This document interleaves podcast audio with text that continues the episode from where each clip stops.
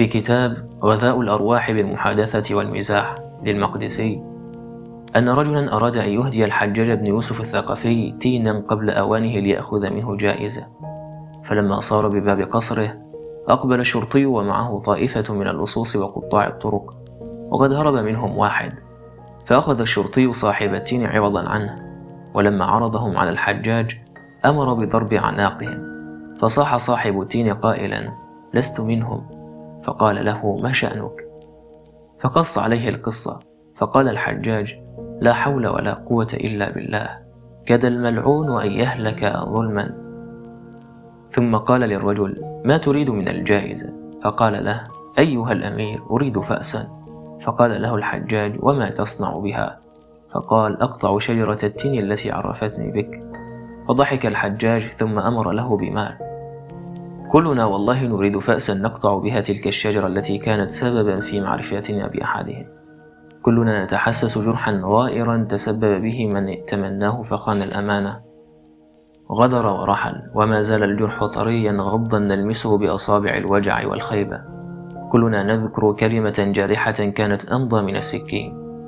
اخترقت اللحم حتى بلغت العظم أو لعلها استقرت في سويداء القلب. مضى الليل والنهار. وهي ما زالت ماكثة تخزنا عميقا.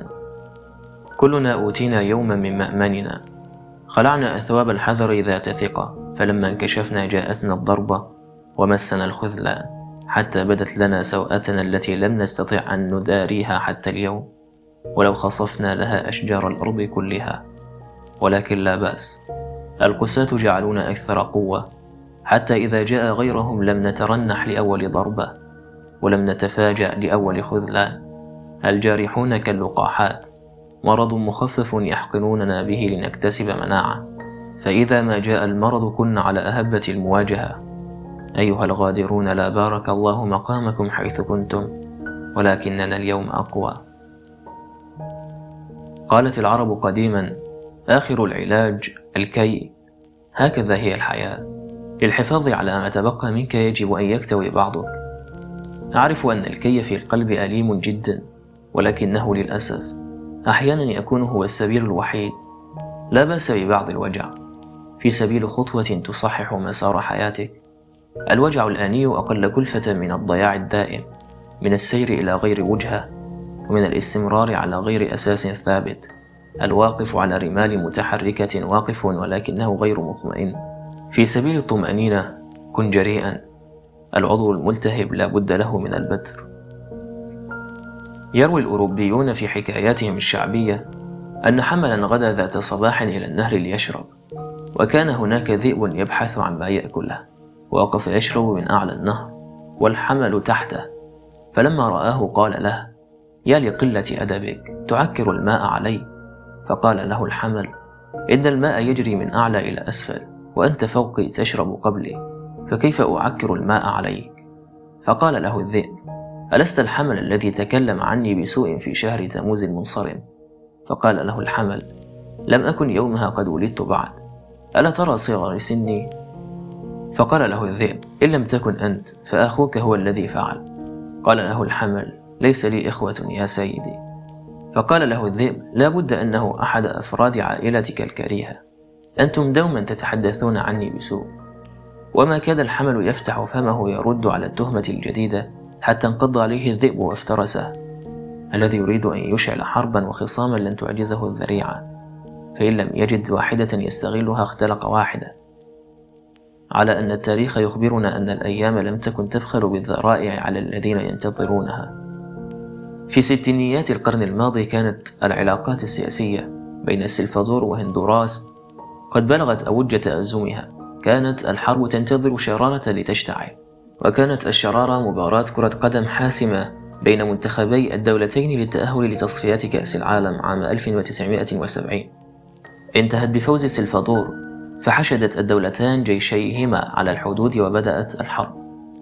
وفي أوائل القرن التاسع عشر تعرض محل بيع فطائر يملكه رجل فرنسي في المكسيك إلى النهب والتخريب.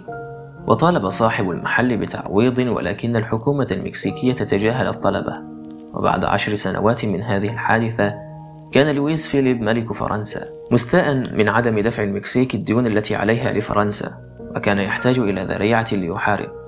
فطلب من الحكومة المكسيكية أن تدفع تعويضا لصاحب محل الفطائر. وعندما قوبل طلبه بالرفض شن حربا على المكسيك استمرت خمسة أشهر. الحال في السياسة كما هو الحال في حياة الناس. من أراد أن يخاصمك فسيجد ألف سبب وإن لم يجد اخترع واحدا. ومن أراد أن يبقى معك تجاهل ألف سبب لمفارقته.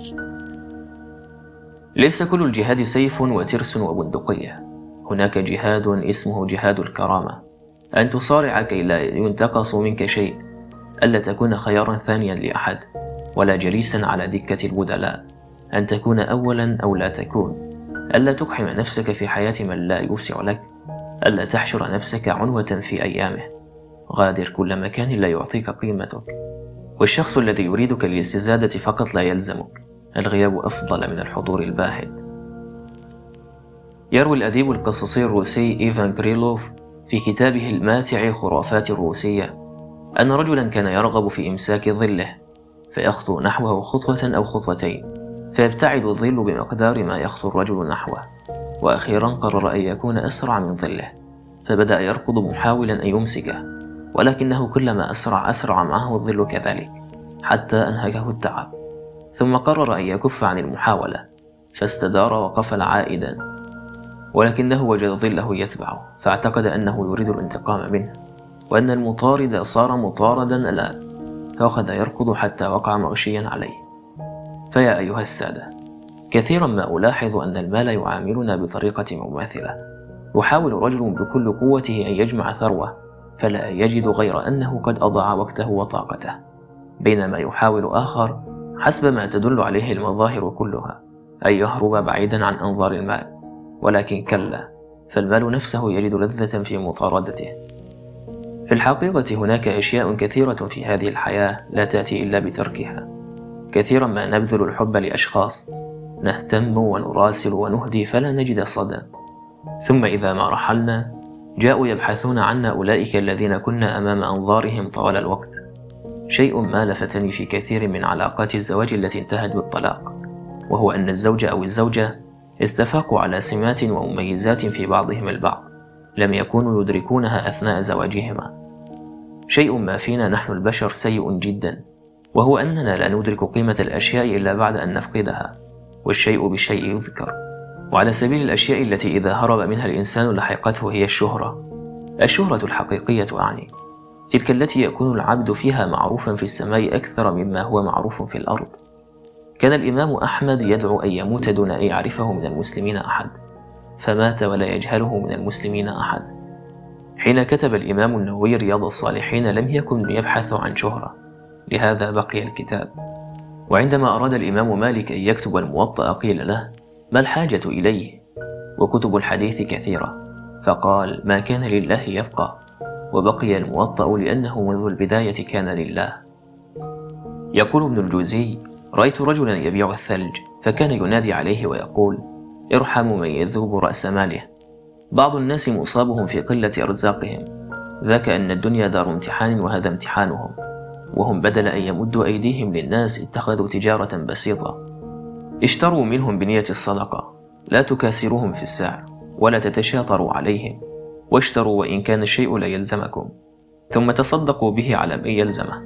وهذه صدقة على اثنين عصفوران بحجر واحد وجبر الخواطر عبادة. روى ابن الجوزي في كتابه عيون الحكايات أن عابدا من بني إسرائيل عبد الله في صومعته ستين سنة وأنه أتي في منامه فقيل له إن فلانا الإسكافي خير منك. فلما استيقظ قال رؤيا والله. ولكنه التزم صومعته فلم ينزل ليرى الإسكافي فلم يزل يرى ذلك في منامه مرارا ويقال له اسأل الإسكافي مما صفرة وجهه. فنزل من صومعته فأتى الإسكافي فلما رآه الإسكافي قام من عمله وجعل يتمسح به وقال له ما أنزلك من صومعتك؟ قال أنت فأخبرني مما صفرة وجهك. فقال له إني رجل لا أرى أحدا من الناس إلا ظننت أنه في الجنة وأنا في النار. وقال ابن الجوزي معلقا على القصة بازدرائه نفسه. وقد أوردت هذه القصة لأني أعرف أنه ما منا من أحد إلا وكسر خاطره يوما بكلمة جارحة أو تصرف فظ من أناس فهموا الالتزام خطأ فبغضوا الله إلى عباده وبدل أن يعينوا الناس على الشيطان أعانوه عليهم. كم من شاب تارك للصلاة زاد نفورا بكلمة جارحة وكم من سافرة كرهت الحجاب بفظاظة ملتزمة وكم من أناس نفروا من أهل الدين لشخص سيء قابلوه. ولا أقبح من هؤلاء الذين ينظرون إلى الناس كأنهم أرباب. ولكن دعونا نفرق بين ما يريده الإسلام منا حين نلتزم وبين التصرفات الخاطئة لبعض الملتزمين. ودعونا لا نأخذ الجميع بالجملة. فإن كان من داعية فظ فإن مئات الدعاة رحماء. وإن كان هناك ملتزمة ينقصها اللين والرفق فهناك المئات لهن قلوب تفيض بالرحمة. لا تدع أحدا يقف بينك وبين الله ولا تبتعد عنه بسبب شخص سيء الخلق. إن أخطأ طبيب فنحن لا نتوقف عن التداوي وإن تبين أن هناك مطعم يفتقر إلى النظافة فنحن لا نهجر المطاعم كلها. الميكانيكي الذي غشنا نتركه ونقصد غيره. نحن في الحياة لا نأخذ الجميع بخطأ الواحد. فلماذا علينا في الدين أن نأخذ الجميع بخطأ الواحد؟ إذا أردت أن ترى كيف هو الالتزام فخذه من منبعه. كان الصحابة أكثر الناس تواضعا وأحسنهم خلقا. وقد بشروا بالجنة. كان أبو بكر يحلب أغنام مساكين الحي فلما بويع بالخلافة قالت جارية من الحي الآن لا يحلب لنا. فقال بلى لأحلبنها لكم وأسأل الله ألا يغيرني. ويقول عروة بن الزبير رأيت عمر بن الخطاب وهو خليفة يحمل على عاتقه قربة ماء فقلت يا أمير المؤمنين لا يليق بك هذا. فقال لما أتاني الوفود سامعين مطيعين. دخلت نفسي نخوة فأردت أن أكسرها. وقال الحسن بن علي بن أبي طالب رأيت عثمان بن عفان يقيل في المسجد وهو يومئذ خليفة ويقوم وأثر الحصى على جنبه. واشترى علي بن أبي طالب لحما بدرهم فحمله على كتفه ومشى. فقيل له نحمل عنك يا أمير المؤمنين. فقال لا صاحب الشيء يحمله. ومر عبد الله بن سلام في السوق وعليه حزمة حطب فقيل له أليس الله أعفاك من هذا؟ فقال بلى ولكن أردت أن أدفع به الكبر. وانطفأ سراج عمر بن عبد العزيز وهو يومئذ للخليفة فقام وأصلحه بنفسه فقالوا له كنا نكفيك هذا يا أمير المؤمنين. فقال ما ضرني؟ قمت وأنا عمر بن عبد العزيز ورجعت وأنا عمر بن عبد العزيز. وقال يحيى بن معين ما رأيت مثل أحمد بن حنبل.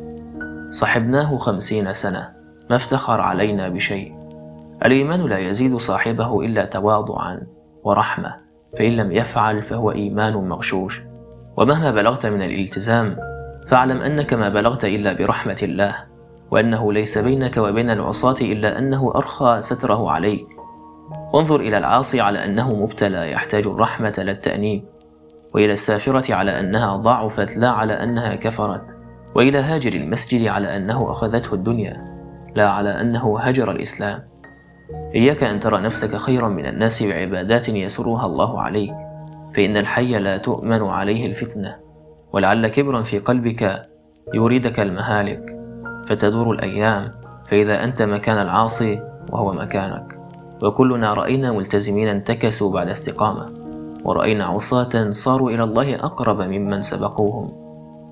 عاشت فاطمة رضي الله عنها ستة أشهر بعد وفاة النبي صلى الله عليه وسلم.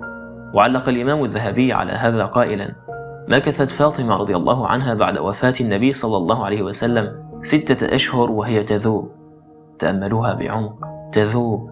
وقد قالت العرب فراق الأحبة غربة. الفاقد يشعر بشيء قد بتر منه. ولكنه بتر في الروح فالبعض لا يملأ مكانهم أحد. كان ليعقوب عليه السلام أحد عشر ولدا ولكن لم يملأ أحد منهم مكان يوسف عليه السلام. وكان للنبي صلى الله عليه وسلم إحدى عشرة زوجة ولكنه ظل حتى آخر عمره يقول والله ما أبدلني الله خيرا من خديجة فالله الله في الفاقدين. في كتابه حرفة السلاطين يحدثنا الكاتب الأمريكي رالف سيو عن أستاذ مصارعة كان يتقن 360 خدعة للإمساك بالخصم وقد أحب هذا الأستاذ أحد تلاميذه فعلمه ثلاثمائة وتسعة وخمسين خدعة وترك لنفسه واحدة لم يعلمه إياها أبدا. مضت الأيام وصار هذا التلميذ من أقوى المصارعين ولم يكن أحد يجرؤ على منازلته فصار يتباهى بقوته إلى درجة أنه أخبر السلطان أنه يستطيع أن يتغلب على أستاذه أيضا. فغضب السلطان من قلة أدب التلميذ مع أستاذه وقرر على الفور أن يجري نزالا بين التلميذ وأستاذه. وفي اليوم الموعود وقف الخصمان في مواجهة ينتظرها الجميع. وعندما قرع الجرس ببدء الجولة الأولى اندفع التلميذ نحو أستاذه بسرعة يملأه الحماس والرغبة بنصر سريع. ولكن الأستاذ أمسكه بطريقة أدهشت الجميع وطرحه أرضا. وعندما سأل السلطان الأستاذ كيف استطاع أن يتغلب على تلميذه الشاب قال له الأستاذ لقد احتفظت بهذه الحركة لمثل هذه الظروف. حتى وإن لم يكن الذي علمك قد احتفظ لنفسه بضربة فليس من الأدب أن يتطاول المرء على من كان له فضل عليه في يوم من الأيام وإن أصبح أفضل منه. لا تهزأ برأي الرجل الذي علمك كيف تنطق كلمة بابا حتى ولو كنت تحمل شهادة عليا وهو لا يعرف كيف يفك الحرف. لأن هذا من قلة الأدب فضلا عن أنه من العقوق وهو مؤشر على قلة الفهم والفهم شيء والشهادة شيء آخر. ولا تخجل بالمرأة التي حملتك في بطنها وهنا على وهن ورضعتك صغيرا وربتك صغيرا حتى اشتد عودك. لا تخجل بها وإن كانت بسيطة وأنت لك ملك سليمان ومال قارون فالذي يتنكر لأصله لا أصل له. لا أحد أوفى من الله سبحانه وهو يحب الأوفياء. ومن الوفايا يتأدب المرء مع كل من ساعده على أن يمشي في طريق نجاحه ولو خطوة واحدة. هذا ناهيك بأنه عليه أن يتأدب مع الناس أجمعين. لا تتحسر على الماضي. الماضي لنتعلم منه الدرس لا لنعيش فيه. لا تسمح للذي ذهب عنك أن يذهب بك ولا للذي غدرك أن يغادر بك. كن مدينا لكل صفعة لأنها أنضجتك. ولكل خداع لأنه علمك الحذر ولكل تعثر لأنه علمك كيف تقف مجددا. طي صفحة الماضي لا يعني أنك نسيته إنه يعني أنه لن يتحكم بك بعد اليوم. فطوي الصفحة. في كتابه قافلة الأحلام يروي إدريس شاه أن ملك بلاد التتر قد خرج يوما برفقة حاشيته فمروا على رجل حكيم كان قد اعتزل الناس في صومعة له فلما رآهم قال لهم من يعطيني منكم مئة دينار فسأقدم له نصيحة. فقال له الملك ما هذه النصيحة التي تساوي مئة دينار أيها الحكيم؟ فقال له ادفع أولا وستعرف ثانيا. ناوله الملك النقود وهو يتوقع أن يسمع نصيحة خارقة. ولكن الحكيم قال له لا تبدأ شيئا قبل أن تعرف كيف ستنهيه. ضحكت الحاشية طويلا وظنت أن الحكيم قد قام بخداع الملك ولكن الملك قال لهم لا تضحكوا هذه نصيحة قيمة فعلا. ولأهميتها سيكتبها بماء الذهب على الجدران في قصري. ولم يمض وقت طويل حتى رغب أحد المتآمرين باغتيال الملك وقدم رشوة إلى حلاقه وأعطاه خنجرا مسموما وطلب منه أن يغرسه في صدر الملك عندما يحلق له شعره. وفي اليوم الموعود جلس الملك بين يدي حلاقه وعندما هم بإخراج الخنجر المسموم رأى الجملة الشهيرة على الجدران فقال في نفسه إذا فشلت فسيقتلني الملك ويقتل كل عائلتي وإذا نجحت فإن الملك الجديد سيقتلني أيضا ليخفي فعلته. وعندما لاحظ الملك خوف حلاقه وحيرته سأله عما به فما كان منه إلا أن أخبره بكل تفاصيل المؤامرة فألقى الملك القبض على المتآمر وأرسل في طلب كل الذين كانوا معه يوم اشترى النصيحة وقال لهم أما زلتم تعتقدون أنه قد تم خداعي؟ أنا لم أشتري نصيحة فقط لقد اشتريت حياتي وملكي. قبل أن تبدأ بأمر فكر كيف تنهيه. لا تقل لأحد أحبك ما لم تكن تعنيها من قلبك لأن هذا جريمة. فلا شيء أقبح من أن توقد شمعة في صدر أحدهم ثم تطفئها. لا تقل نعم وأنت تريد أن تقول لا. ستدفع بقية عمرك ندما لأنك وافقت حيث كان يجب أن ترفض. المحطة التي لا تريد أن تصل إليها لا تمشي في الطريق المؤدية إليها من الأساس والأشخاص الذين لا تريد أن تكون مثلهم لا تصاحبهم منذ البداية. الاختصاص الجماعي الذي لا تريده لا تتورط به منذ البداية. ليس لنا إلا عمر واحد فلنعرف منذ البداية ما نريد. في كتاب الآداب الشرعية لابن مفلح أن الإمام أحمد بن حنبل قال ما سمعت كلمة كانت أقوى لقلبي وأقر لعيني في المحنة من كلمة سمعتها من فقير أعمى. قال لي يا أحمد إن تهلك في الحق مت شهيدا وإن عشت عشت حميدا. لو كان الإنسان جبلا من الصبر والإيمان فإنه يحتاج إلى من يربط على قلبه. الكلمة الحلوة تصبر وتثبت وترحم فلا تبخلوا.